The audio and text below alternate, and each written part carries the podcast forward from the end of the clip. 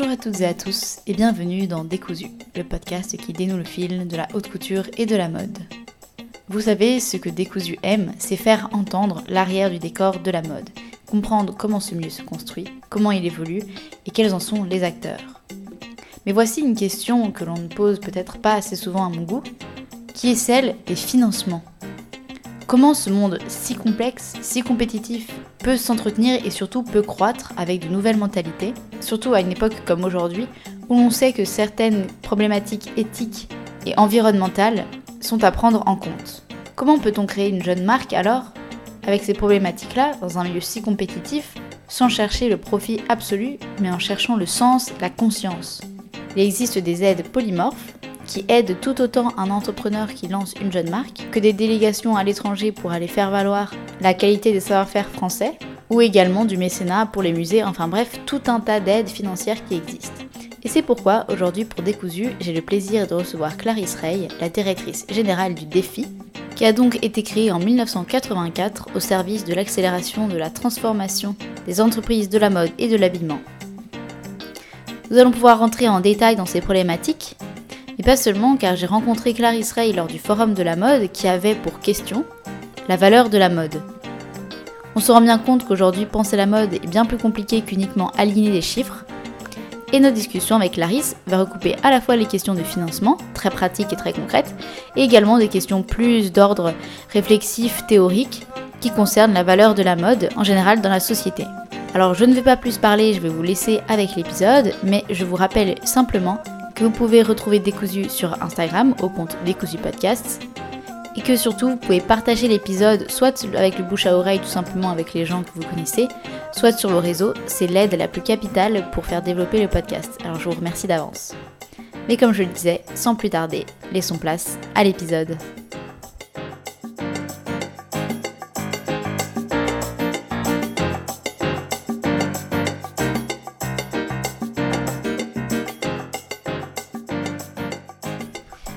Alors aujourd'hui, pour Décousu, j'ai euh, le plaisir de recevoir la directrice générale du défi, donc Clarisse Rey. Alors pour commencer, déjà, est-ce que vous allez bien? Oui, je vais bien, et puis je suis très contente de vous recevoir euh, ici euh, dans les locaux du défi et, d'avoir pu échanger avec vous. vous devriez faire un podcast sur vous et inverser les rôles. Bah écoutez, merci, c'est très gentil. mais aujourd'hui, on est là donc pour, pour vous. Donc, euh, pour commencer, je vais vous demander de vous présenter, vous, donc un petit peu votre, votre parcours et comment est-ce que vous êtes arrivé au défi. Et ensuite, on pourra rentrer plus avant dans qu'est-ce que le défi et, et présenter plus en détail. Alors, moi, je, suis un être hybride et je suis arrivée dans la mode complètement par hasard. Euh, bon, j'ai fait des études classiques, si j'ose dire, Centrale Paris et l'ENA. J'ai été en, en entreprise très vite, notamment dans les biotechnologies. Et euh, le hasard de la vie a fait que euh, mes pas ont rencontré la mode quand j'étais en cabinet ministériel du ministre de l'Industrie. Et j'avais fait pour lui la loi de lutte contre la contrefaçon. Et j'ai découvert à ce moment-là, moi qui étais ingénieur-ingénieur, l'incroyable potentiel, l'incroyable subtilité, l'incroyable force de la mode et ce que ce secteur et les acteurs de la mode, euh, euh, j'allais dire, apportent euh, à une société, à un pays. et depuis, je, suis tombée amoureuse de ce secteur et après, quand l'opportunité s'est présentée, j'ai postulé pour être directrice générale du défi dont la mission d'intérêt général est le développement de la filière mode en France on va pouvoir rentrer en détail dans qu'est-ce que le défi. Donc euh, d'abord, est-ce que vous pourriez nous dire pourquoi est-ce qu'il a été créé donc en 84 et depuis comment est-ce qu'il euh, a évolué? Donc quelles étaient ses, missions et ses, ambitions?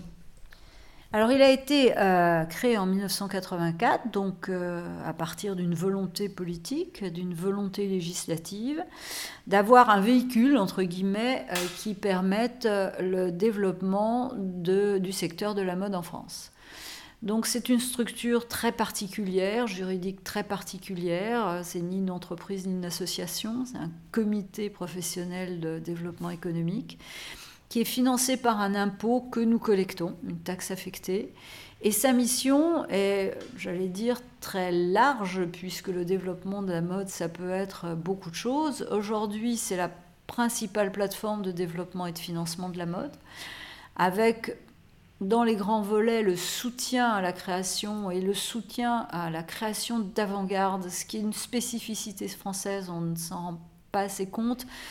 Mais la, création française est très liée aussi euh, à la culture, euh, à la culture, à l'histoire, et cette création d'avant-garde qui s'enracine véritablement dans la, dans, la culture et, le passé et l'histoire pour se projeter dans l'avenir est vraiment quelque chose d'extrêmement précieux. Et le défi a un très fort soutien. Alors après, on les aide sur des défilés, sur des showrooms, sur, euh, euh, sur différentes choses avec euh, des garanties de prêt. Ensuite, on, soutient également les savoir-faire de la main dans l'habillement. Euh, là aussi, quelque chose de précieux.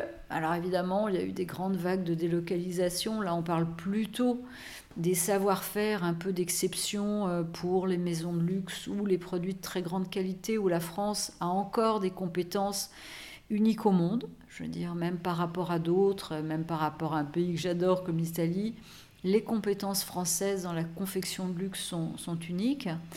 Nous soutenons également le secteur dans son développement économique. Donc euh, là, ce sont des, opérations classiques. On participe, euh, on a co-créé d'ailleurs avec la BPI un accélérateur Modelux pour permettre à une dizaine d'entreprises de mode chaque année d'accélérer son développement, leur développement.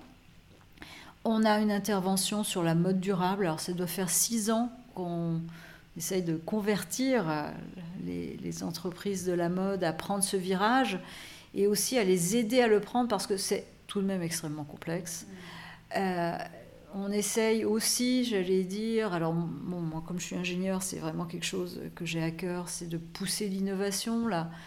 Je veux dire dans tous les domaines. on pense tout de suite à digital, mais là maintenant l'innovation, euh, on est on va plus loin encore dans l'innovation scientifique. Puis, il y a nos actions en faveur de, l'image, l'image de la place de Paris. Qui, alors, on, finance effectivement beaucoup d'opérations qui, qui sont pilotées après par la Fédération de la haute couture, euh, mais qui, qui visent à garder à la France ce leadership de la mode mondiale, euh, qui est toujours bien réel et qui s'accroît.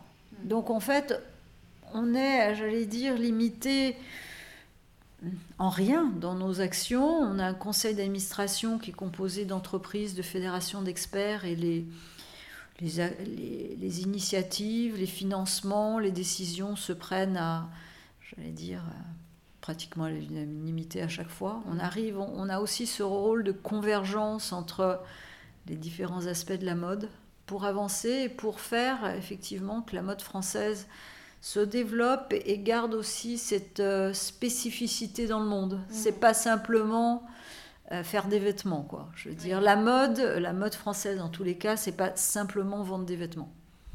Oui, parce qu'on peut voir aussi que le, le, défi a, enfin, agit sur énormément de, de différents, euh, de différents euh, milieux en fait, du, du secteur.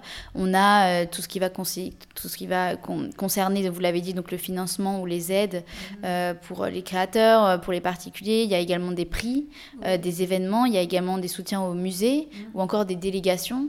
Mhm. Donc, moi, ce qui m'intéresse, c'est quand vous avez parlé justement de cette, euh, importance de la place de Paris, euh, la notion de, délégation, euh, c'est vrai que c'est une notion à laquelle on ne pense pas forcément quand on pense, à la mode, parce que ça fait tout de suite très géopolitique, mais justement, la mode est un énorme sujet pour, la géopolitique. Et en fait, comment est-ce que vous les organisez et comment est-ce que vous les mettez en place, ce genre de, délégation-là, et pourquoi c'est aussi important selon vous pour la France?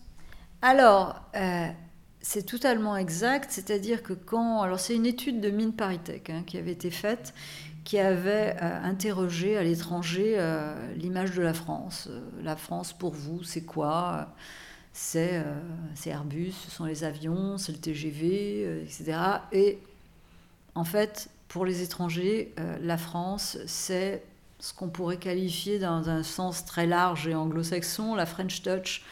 C'est ce, mix entre mode, culture, savoir-faire, quelque chose de, très très particulier et qui fait que euh, la mode est vraiment le véhicule d'un soft power extrêmement puissant pour la France.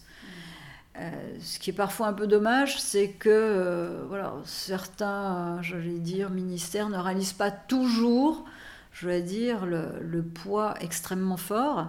Alors c'est un poids économique. Alors la mode, c'est plus important en PIB que l'aéronautique. En ce moment, il y a le, salon du Bourget, mais c'est plus important que l'automobile, donc économiquement c'est un, titan, hein, je veux dire. Mais ça va au-delà de ça, c'est-à-dire qu'il y a un rayonnement que porte la mode qui est aussi étroitement associé à la culture. C'est ce que je vous disais tout à l'heure, c'est pas simplement on vend des vêtements, point barre, on prend son ticket de caisse, c'est que la mode française et la création d'avant-garde et des maisons de luxe et un, certain nombre de marques portent euh, un, sens, un sens qui, voilà, qui va au-delà du quantitatif, euh, qui, qui appelle à l'émotion. La mode, c'est aussi la beauté, et euh, on en a parlé tout à l'heure, mais la, beauté est essentielle pour le monde et, à mon sens, doit l'être de plus en plus dans un monde compliqué, chaotique de plus en plus euh, quantifié, euh, où on mesure tout. La, beauté appelle aussi à une transcendance, et je crois qu'elle est au cœur de l'humanité. Et l'ambition de, la, frange la plus créative de la mode française, il y a quelque chose de, très profond euh, pour l'humanité, la beauté. Donc c'est pour ça, j'allais dire aussi, que, que le défi s'investit. Et, aide, des délégations, mais il y a au fond, euh, euh, j'allais dire, cette, euh, cette notion culturelle, voire philosophique. La mode, c'est aussi une façon d'être à l'autre. Alors certains trouvent que ben, on ferait mieux de rester collé devant son écran à jouer, je veux dire à jouer sur un, sur un, jeu et puis à pas sortir. Et puis euh, de toute façon, bah, si on sort pas, c'est pas la peine de s'habiller. On reste avec un vieux t-shirt et son jogging euh, ramolli. Mais la mode, c'est on s'habille parce qu'on a une relation avec les autres et on, on veut créer un lien avec les autres. C'est extrêmement subtil, donc c'est extrêmement fort. Donc aujourd'hui, moi, je suis persuadée que le monde, surtout après les confinements qu'on a vécus, euh, a besoin de retisser, si j'ose dire, dans notre secteur, des liens entre, entre les gens et euh, entre les êtres humains. Et donc la mode est importante. Et on voit bien que la mode évolue aussi avec la société. Il y a des questions qui, bon, il y a huit ans, euh, je veux dire, mode durable, bon, mode sens, c'était des choses qu'on n'évoquait pas. Aujourd'hui, on, on s'est rencontrés lors du Forum de la mode avec pour thème la, les valeurs. Je veux dire, combien de secteurs se posent la question de leur relation avec les valeurs? Je ne connais pas. Les valeurs immatérielles, euh, qu'est-ce qu'on porte? Euh, On a eu de très beaux témoignages hein, sur des, avec, euh, avec Aigle, avec Atelier Tuffry, avec aussi Patou. Hein. Mm-hmm. Je veux dire, on sent bien que le sujet, c'est pas faire quatre coups de crayon, l'envoyer euh, production, c'est quelque chose qui est porté et qui est très fort. D'où euh, l'importance de la mode. Y a une question un, petit peu plus, euh, un peu plus technique. Vous avez parlé aussi de cette, euh, de cette, euh, de cette fameuse taxe pour, pour le défi. Mhm. D'où viennent en fait les budgets du défi? Parce que est-ce que vous avez des mécènes aussi, des, des financements publics? Du coup, cette, cette taxe, comment est-ce que comment ça s'organise en fait d'un point de vue vraiment très concret? Alors, nous n'avons pas de mécènes, mais si des personnes qui nous écoutent veulent je veux dire, apporter leur contribution. Nous sommes tout à fait ouverts. Non, c'est alors là aussi c'est un système particulier qui existe d'ailleurs euh, dans d'autres secteurs, dans le cuir et dans le cinéma. C'est-à-dire que c'est une taxe, c'est un impôt que doivent payer les entreprises qui euh, créent en, France et aussi euh, une taxe qui s'applique aux importations extra-européennes qui arrivent directement en France. Donc ça nous fait un budget à peu près de 9 millions et demi. On n'a pas d'autres sources de financement. Et c'est cette taxe qui nous permet de financer euh, l'ensemble de nos actions. Que ce soit euh, les aides à des défilés, soutenir le Forum de la mode, le prix de l'Andam la semaine prochaine, voilà, c'est cette taxe qui nous permet, avec, un, je veux dire, des caractéristiques extrêmement euh, positives, c'est-à-dire que les, importations sont taxées, donc ça signifie que bah, quelque part les importateurs financent en partie euh, les actions pour euh, les entreprises françaises, mais également, bien évidemment, plus de 40% de notre taxe est assurée par soit les maisons de luxe, soit les très grandes enseignes, un type Decathlon euh, qui habille, qui, ne revendiquent rien enfin, de, particulier pour elles-mêmes. Elles sont intéressées par des études qu'on peut faire, mais je veux dire, elles, ne revendiquent rien pour elles-mêmes. Donc c'est aussi un système vertueux de, solidarité entre des grandes entreprises et les PME-TPE. Donc c'est tout de même assez vertueux et on a cette mission d'intérêt général euh, qui est, ancrée en nous. Et, c'est le conseil d'administration qui décide, avec toutes, euh, je veux dire, on a les créateurs, on a les maisons de luxe, on a le prêt-à-porter, on a les grandes enseignes, on a des experts, euh, on a Business France, qui décident comment affecter la taxe.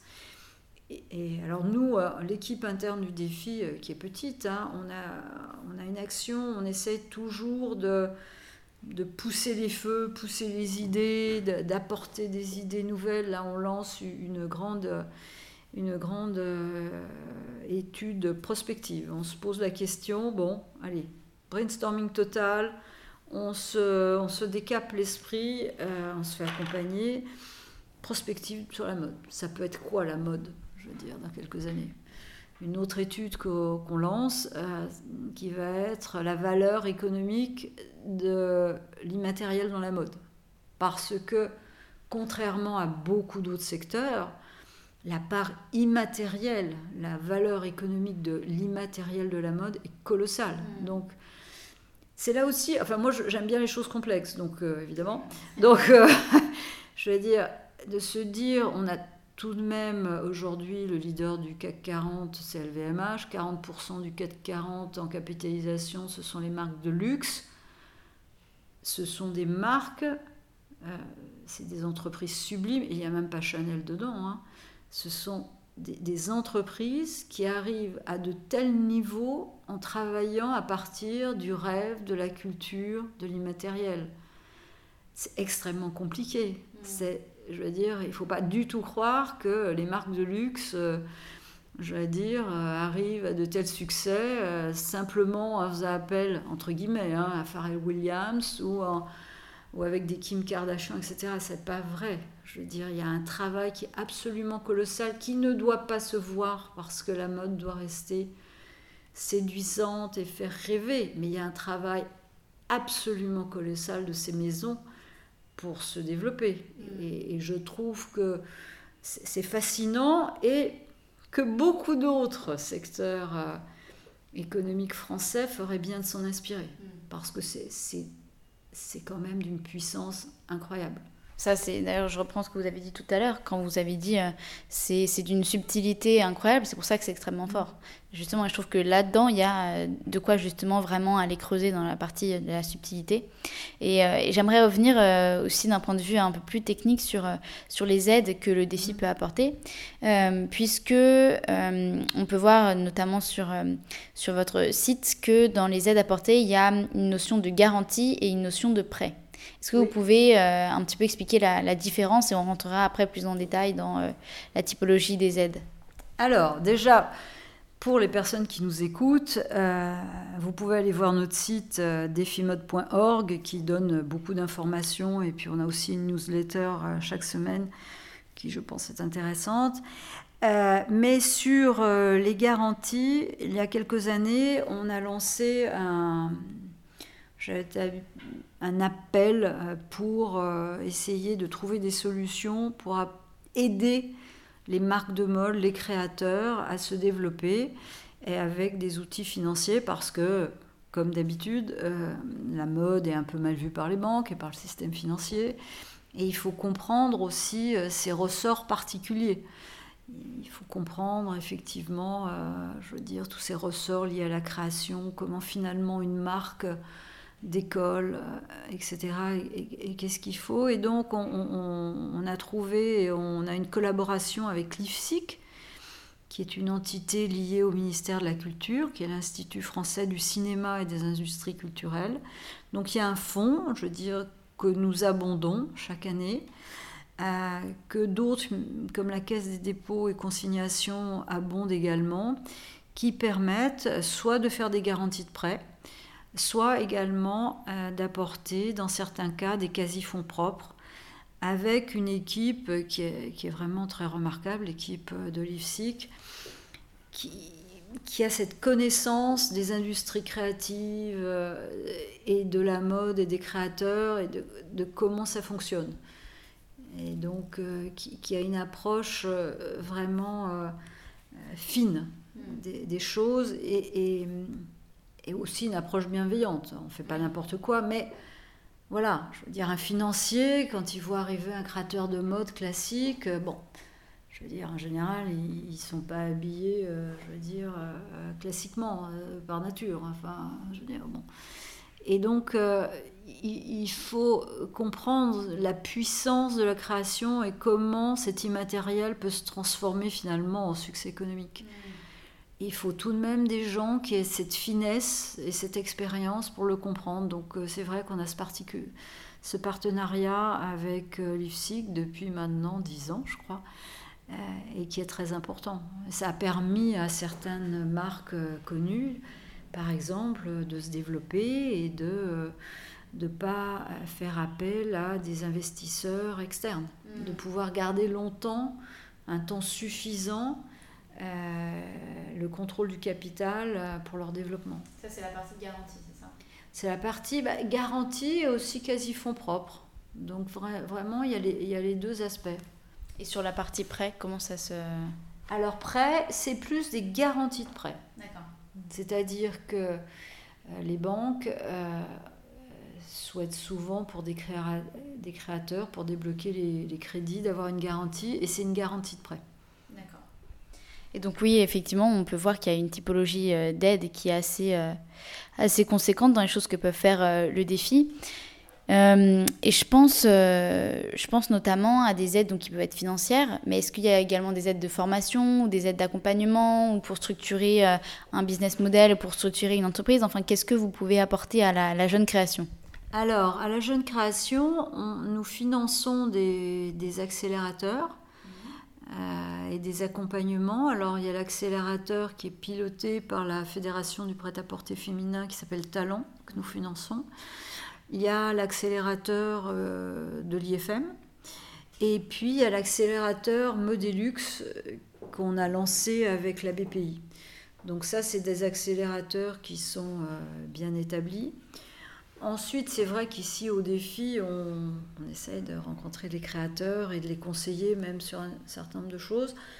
Ensuite, il faut aussi que les, créateurs se nourrissent. C'est pour ça qu'on fait cette newsletter euh, chaque semaine qui se veut un peu une. qui s'appelle e-défi, qui se veut une synthèse des informations qu'on trouve intéressantes.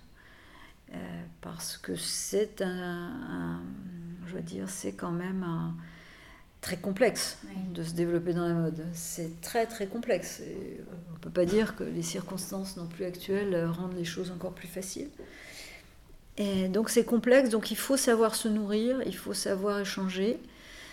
Et puis après, il y a les rencontres. Euh, il y a les gens de l'IFSIC hein, qui sont de très bons conseils aussi hein, euh, sur, euh, pour les business plans. Après, voilà, petit à petit, les, les, choses se nourrissent. Et donc, euh, voilà ce qu'on qu'on essaye de, faire au défi. Il y a également quelque chose qu'on a, qu'on a beaucoup vu au Forum de la mode, c'est, vous en parliez, cette, cette, cette complexité aujourd'hui à faire émerger une marque, à se développer, et également face à des problématiques euh, qu'on ne peut plus euh, oblitérer, comme par exemple les notions d'écologie, les questions d'un retour au temps long. Euh, mais ce sont des choses qui sont très compliquées aujourd'hui dans un milieu qui est aussi compétitif et aussi saturé, j'ai envie de dire. Et, euh, et, on peut voir que pour vos aides, il y a des conditions. Euh, euh, par exemple, la condition, c'est qu'il y ait déjà un, certain temps d'existence, que il me semble, si j'ai bien vu, que il faut avoir un chiffre d'affaires de 75, 75 000 euros, entre autres. et donc, vous proposez d'aider des marques qui ont déjà un certain antécédent. Et est-ce que vous pouvez proposer, par exemple, d'aider aussi euh, des jeunes créateurs qui, sont, qui ont tout un business model qui est prêt, qui voilà, et qui ont besoin d'aide justement pour se, pour se lancer, sans avoir de chiffre d'affaires déjà ou voilà alors ça, c'est déjà plus compliqué parce que on a mis une règle d'existence de deux ans. Alors on fait des exceptions, pour être honnête. Hein. Euh, on fait des exceptions euh, parce qu'il y a des choses particulières, notamment pour ces créateurs d'avant-garde. Il y a des exceptions, donc ça passe en conseil et en général on, accepte parce que si c'est présenté c'est intéressant. Mais le point zéro c'est difficile parce qu'il y a tellement de, personnes qui disent ah ben j'ai une super idée et, et, je, et je me lance euh, que c'est difficile, nos moyens ne, suffiraient pas. Après quand on sent qu'il y a quelque chose de vraiment bien, euh, bon, on leur fait rencontrer euh, des financiers qu'on connaît, des choses comme ça. Euh, des, des, business angels euh, qu'on connaît, mais, mais, ça reste limité parce que c'est... Il faut savoir euh, dénouer le, enfin, le grain livret. oui, c'est-à-dire que, bon, parce que vous pouvez avoir la bonne idée, mais ça dépend aussi de la façon dont vous la mettez en œuvre. Et donc... Euh, oui. Donc c'est pour ça qu'on a mis en général, sauf exception, cette règle des deux ans parce que au bout de deux ans, on commence à voir comment, comment ça se passe. Et puis, et puis en général, euh, en tous les cas, l'expérience de ces dix dernières années, c'est que les entreprises, les marques qui réussissent ont tout de suite euh, une pente de départ forte. C'est-à-dire que tout de suite, même si les chiffres sont petits, il y a une croissance forte. Enfin, c'est comme s'il y avait une espèce de je veux dire, oui, d'élan qui part, et après il faut que ça se consolide, mais quand on, regarde, j'allais dire, plus de 80% des, des entreprises qui, qui réussissent, euh, elles ont eu un, un, départ rapide, même sur des tout petits chiffres, où tout de suite il y a quelque chose qui se passe.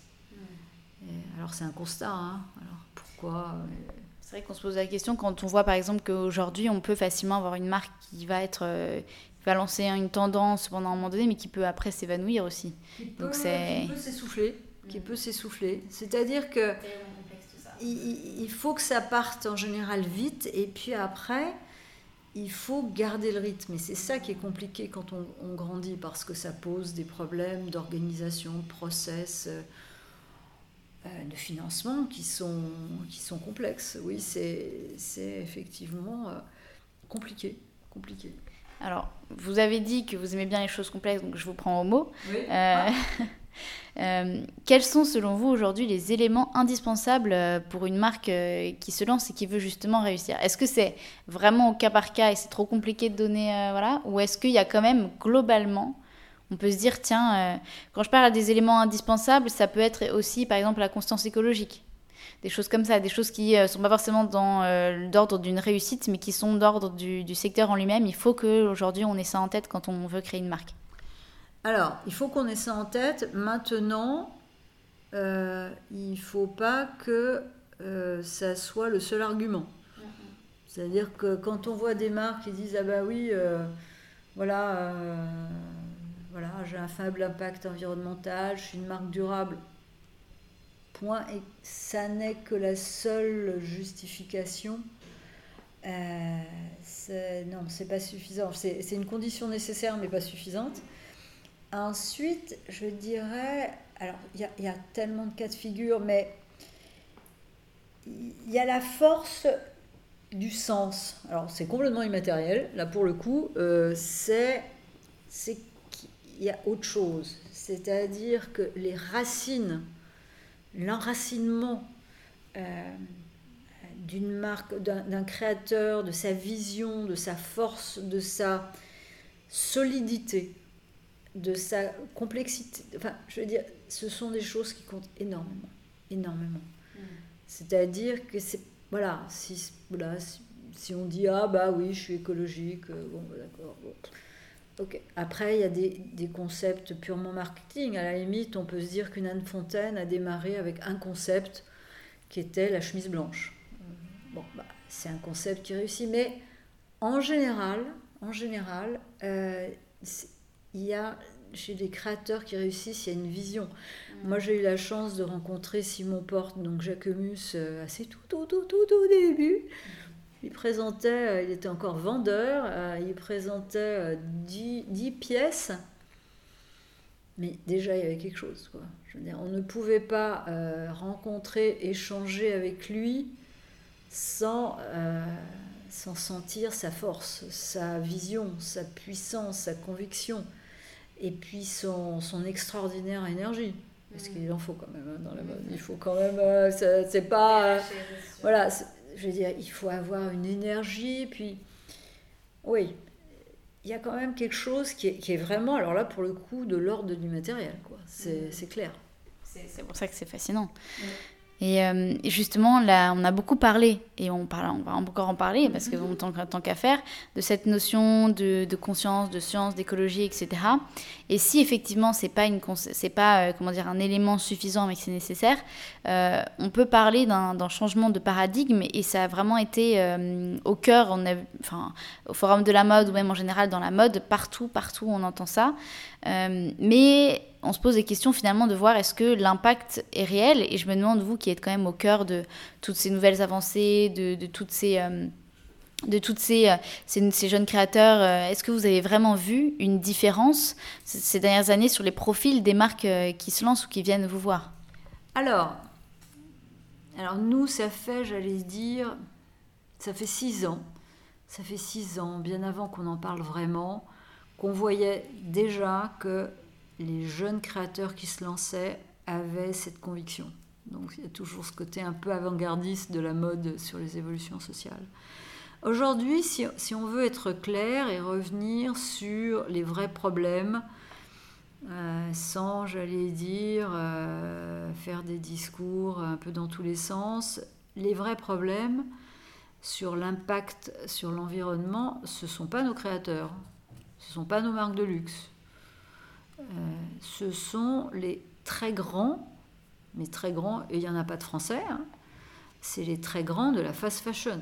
Mm-hmm. Donc, on est en train d'essayer de mettre dans un, dans un même paquet tout le monde. Mm-hmm. Et d'ailleurs, les très grands de la fast fashion euh, font du lobbying à Bruxelles qui est extrêmement efficace, puisque les très grands de la fast fashion, que ce soit au sein du, du Global euh, Fashion Agenda, que ce soit au sein du PEF européen, essaye de truster, euh, et là il y a scandale, essaye de truster euh, les positions, les instances de décision sur les affichages, etc., pour que les contraintes réglementaires soient moindres pour eux.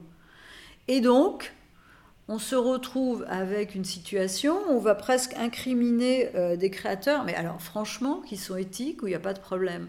Les gros problèmes, quand on voit les volumes que manipule Shine, quand on voit les prix de Shine, on se dit qu'il y a quand même des problèmes. Il, y a, tout de même des problèmes. Alors, sûrement déjà sur les conditions sociales, mais il y a un problème.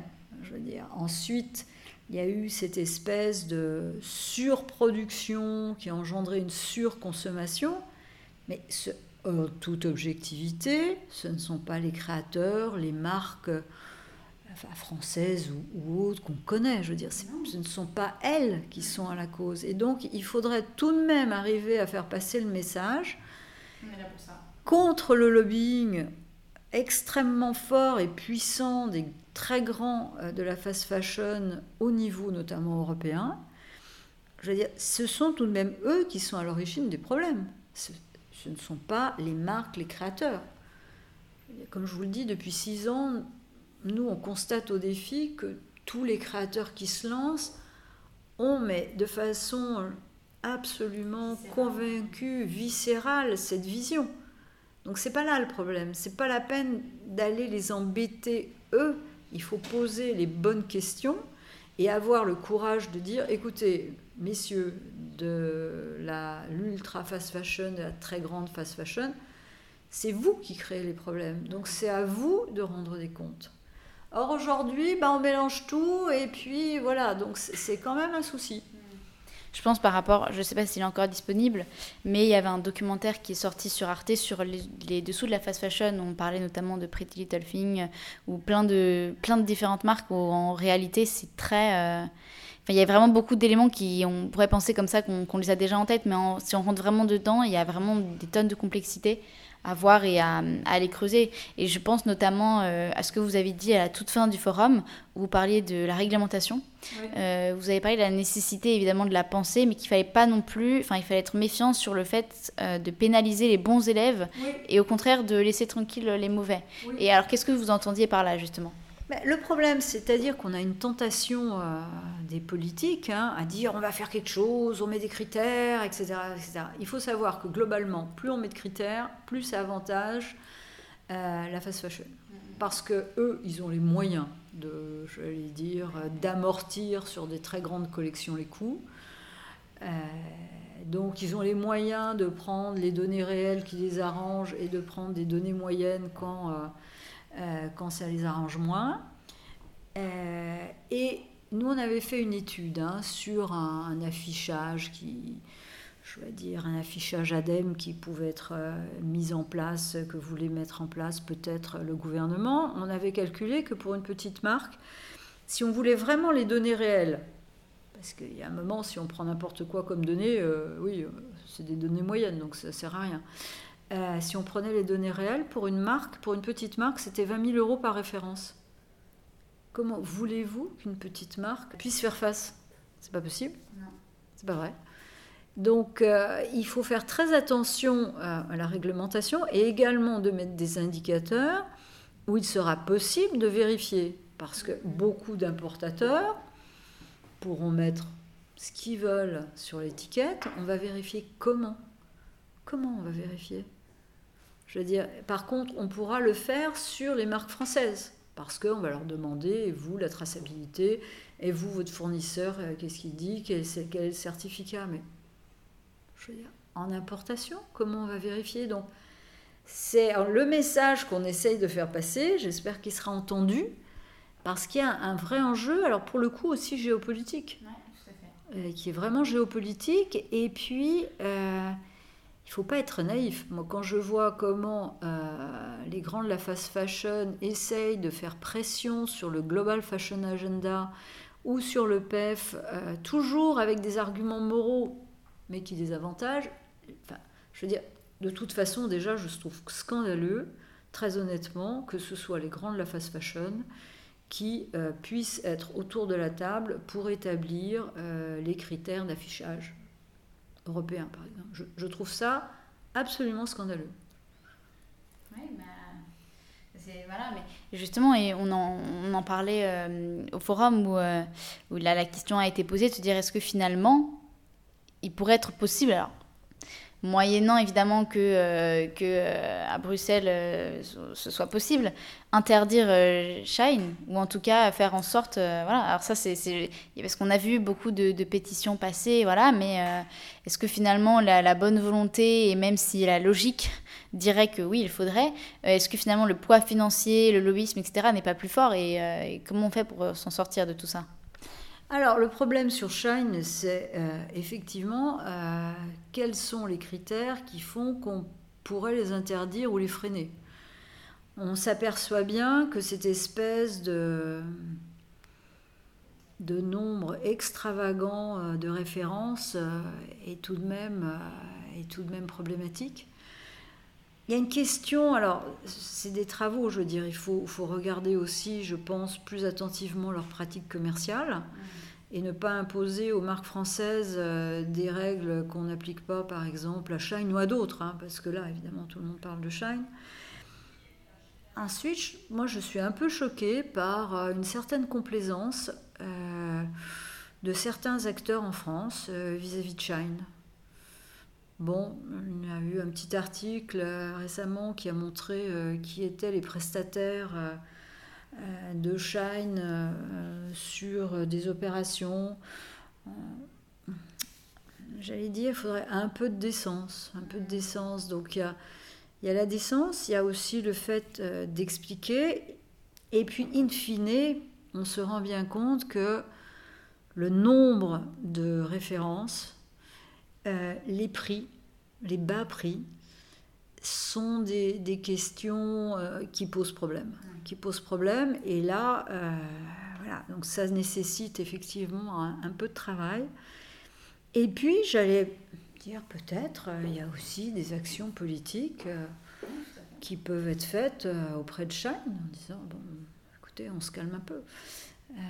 ou d'autres, hein, mais, pas que Shine. Bon, là, Shine, c'est bon, c'est le, c'est en haut de la pile.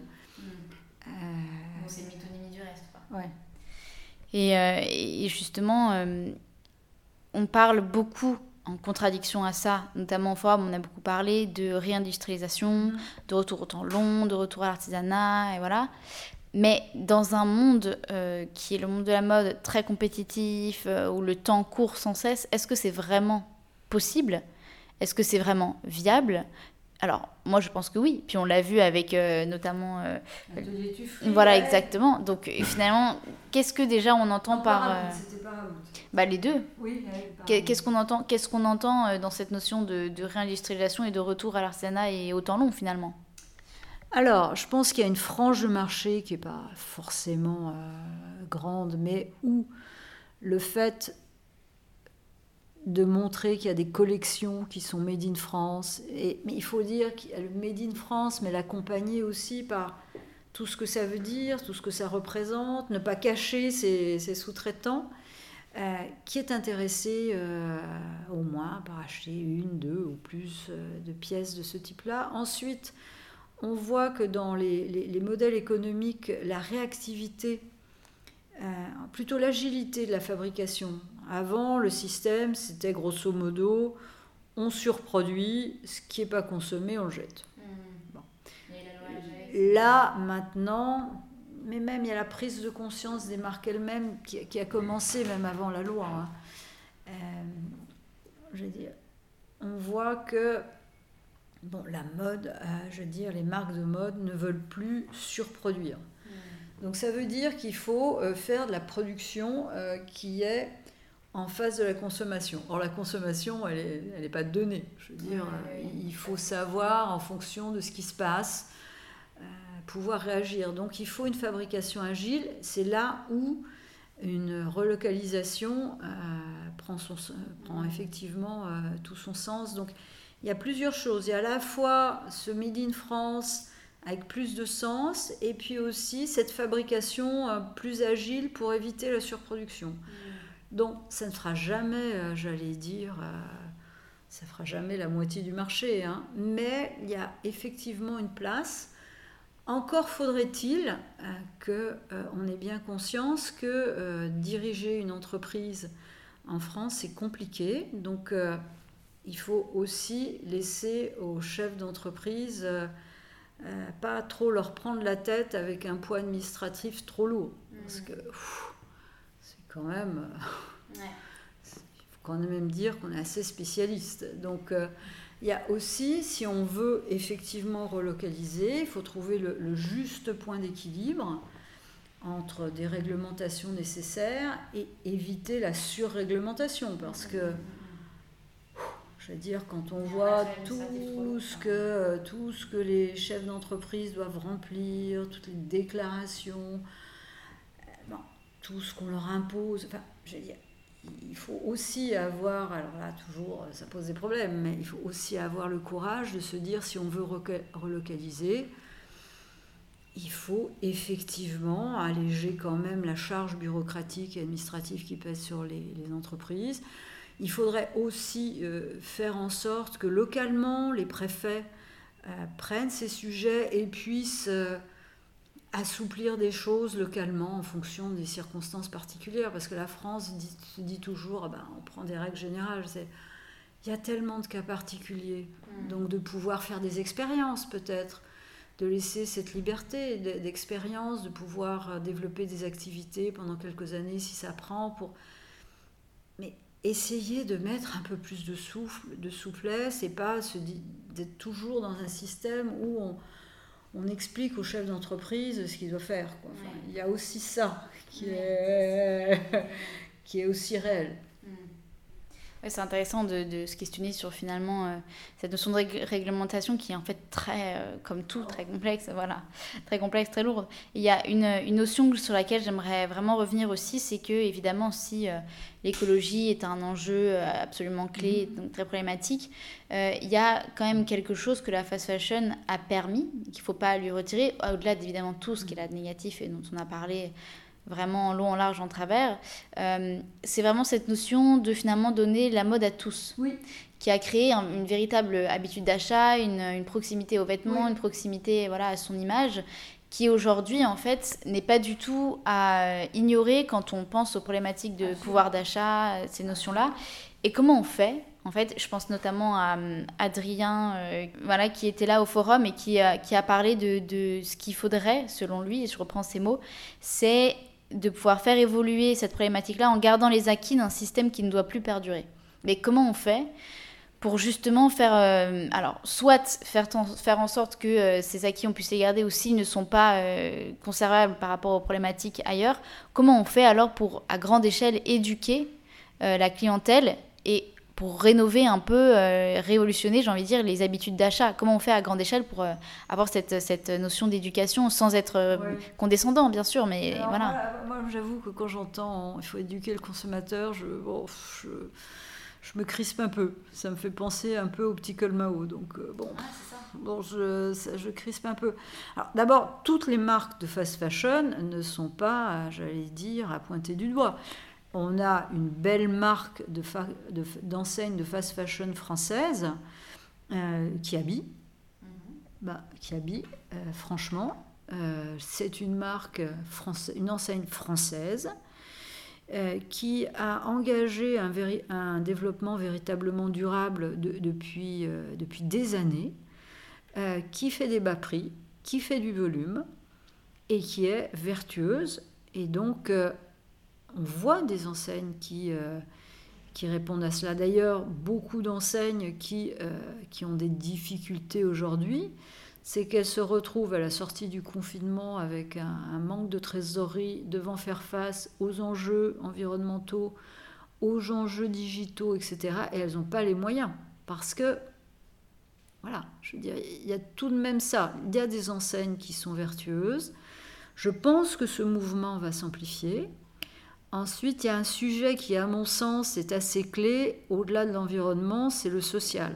C'est-à-dire que euh, le social, moi je suis pratiquement convaincue qu'une une marque, une enseigne qui euh, fait attention aux conditions sociales de, de sa fabrication, euh, elle a, je dire, un impact environnemental meilleur que d'autres. Donc, euh, de faire en sorte que d'être attentif aux conditions sociales dans les lieux de fabrication finalement c'est presque quelque chose de plus accessible.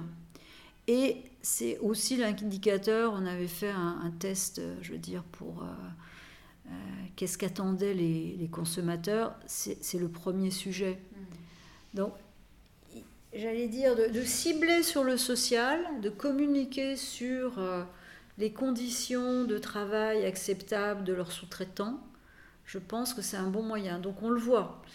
Donc il y, a tout de même des marques de fast fashion. C'est pour ça qu'il ne faut pas mettre toute la fast fashion dans le même dans le même panier parce que justement ça avantage les mauvais élèves qui ont tout intérêt à ce qu'on globalise et après on dit bah oui mais il faut bien que les gens puissent s'habiller à un prix décent quoi il y a tout de même des, des, problèmes de niveau de vie, et puis les gens ne peuvent pas voilà, acheter du Made in France, euh, comme ça, tout va. Donc, euh, il faut savoir discriminer et bien poser les sujets selon euh, les entreprises, les enseignes, et pas mettre tout le monde dans la face. Un habille, je suis désolée, il est super. il est super vertueux, c'est une entreprise qui croit, c'est une entreprise française, donc, c'est, j'allais dire, c'est ce genre d'entreprise qu'il faut mettre en avant. Aigle, bon, c'est plus petit évidemment, mais je veux dire, c'est quand même une entreprise qui, qui fait un formidable virage. Mm. donc, c'est, ce genre de choses qui, je veux dire, quand les Galeries Lafayette lancent, je veux dire, leur opération Fashion for Good, Good, good Fashion, je veux dire, ce sont des choses qui font avancer. Et j'allais dire, il faut mettre la, lumière sur les, les, les, gens vertueux et pas globaliser. Mm, mm, mm, Comme on globalise aujourd'hui la mode en disant mon Dieu c'est terrible la mode, hein. c'est pas vrai, c'est pas toute la mode. Quand on dit la fast fashion, c'est pas vrai, c'est pas toute la fast fashion. il faut avoir justement avoir un peu de subtilité encore là. Là aussi. D'autres, d'autres, d'un autre ordre. Et après avoir euh, bien, euh, bien traité de ces questions bien lourdes et bien conséquentes, j'aimerais aussi euh, qu'on parle de choses qui sont entre guillemets d'apparence plus légères, mais qui en réalité ont encore une fois un mmh. poids qui est d'une importance fondamentale, la notion de créativité. Ah. Parce que euh, justement, c'est ce que, ce, que, ce que vous aviez dit pendant le forum. Vous disiez oui, finalement, un vêtement qui ne pollue pas, c'est un vêtement qui n'existe pas. Un humain qui. Non, c'est quelqu'un qui a dit ça. Ouais. Voilà, et vous, vous avez dit justement. et vous, vous avez répondu. et vous avez répondu un homme qui ne pollue pas, c'est un homme qui est mort. Donc, euh, bah, oui. Et justement, cette. Voilà. C'est ce genre de phrase. Alors, franchement, je veux dire, il faut, faut, quand même que les gens réfléchissent quand ils parlent. Pardon d'être un peu ah brutal. Euh, non, mais, si vous voulez, un vêtement, un vêtement euh, qui ne pollue pas, c'est un vêtement qu'on n'achète pas. Euh, bon, ben voilà, j'ai dit oui, une personne qui est vertueuse, environnementalement, c'est qu'elle est morte. Et puis aussi, voilà, s'agissant des influenceurs, bah, je suis désolée, bah, tweetez pas, euh, n'instagramez pas, etc. Je veux dire, enfin, il y a un moment, il y a aussi une vie en ce... Parce qu'il y a aussi cette tentation de contrôle des gens, de... Voilà, il faut vous uniformiser, il faut, voilà, vous êtes tous pareils, vous machin, on fait tous la même chose, gna gna gna gna gna.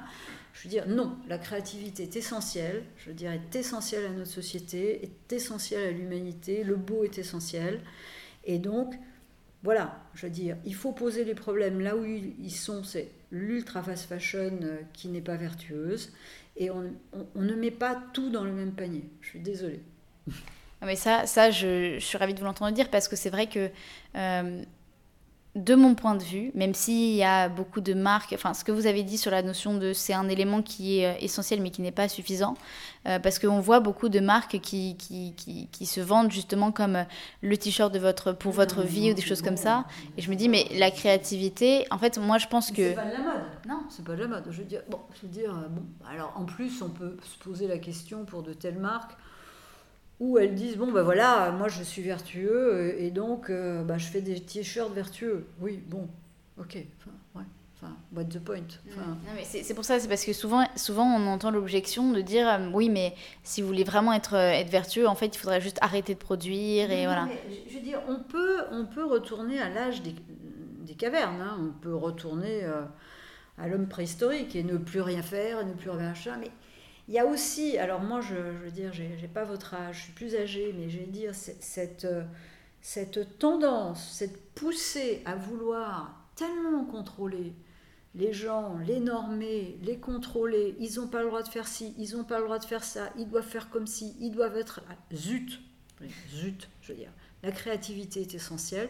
Sinon, on n'est pas des êtres humains. Sinon, autant nous remplacer par des robots. Enfin, je veux dire, tout ça, c'est vraiment je trouve qu'il y, a en plus des sous-jacents, des sous-jacents philosophiques, politiques ou autres, qui, sont, mais alors qui, moi, me, me révulsent. Mm. Me révulsent parce que, euh, non, l'être humain, il est fait pour rencontrer les autres êtres humains, il est fait pour créer, il doit être guidé par le beau, par la transcendance, d'une certaine façon, quelle qu'elle soit et euh, qu'on arrête d'expliquer ah bah, il faut pas que vous fassiez ci, que vous fassiez ça, il faut pas que vous mangez ci, il faut pas que ça c'est bon. Enfin, je, moi je trouve ça.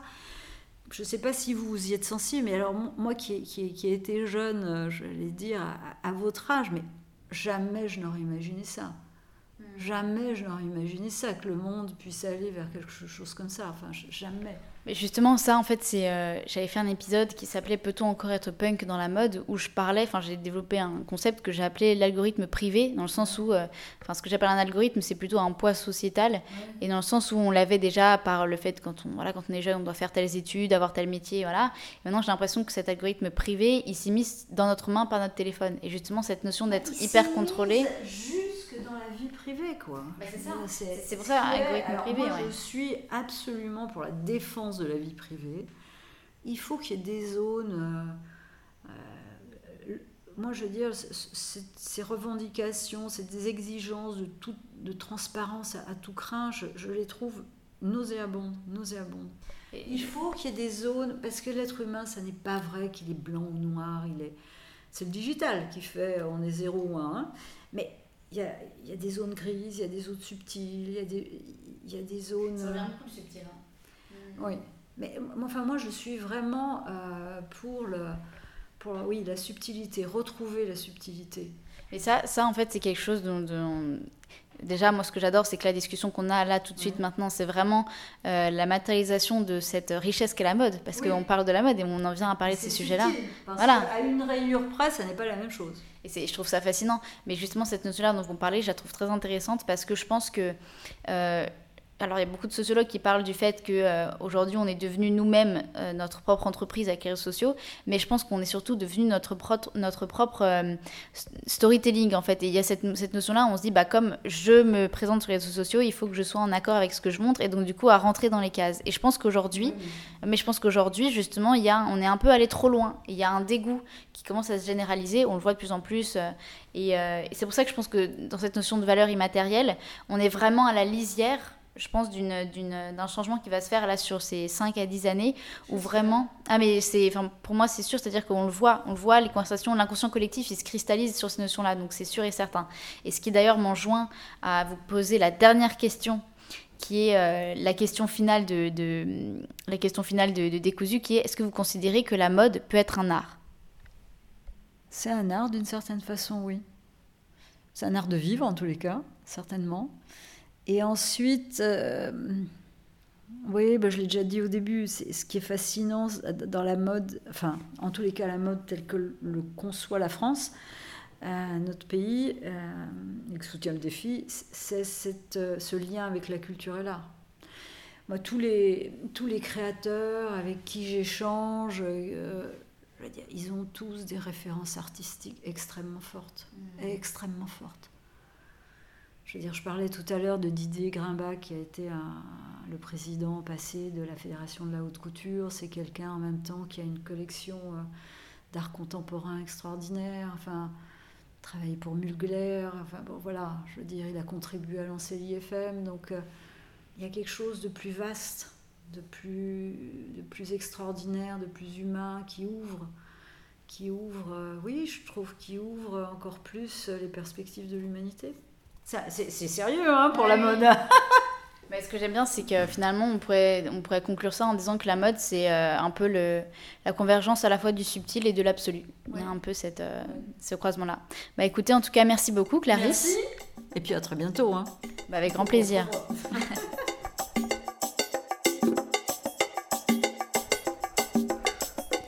Merci à toutes et à tous d'avoir suivi ce nouvel épisode de Décousu, le podcast qui dénoue le fil de la haute couture et de la mode. Et évidemment, merci à Clarisse Ray pour toutes ses réponses et pour cette liberté de parole autour de questions assez compliquées, car la mode est un secteur extrêmement complexe. N'hésitez donc pas à aller sur le site du défi, à aller vous abonner à leur newsletter et à suivre un petit peu leur actualité.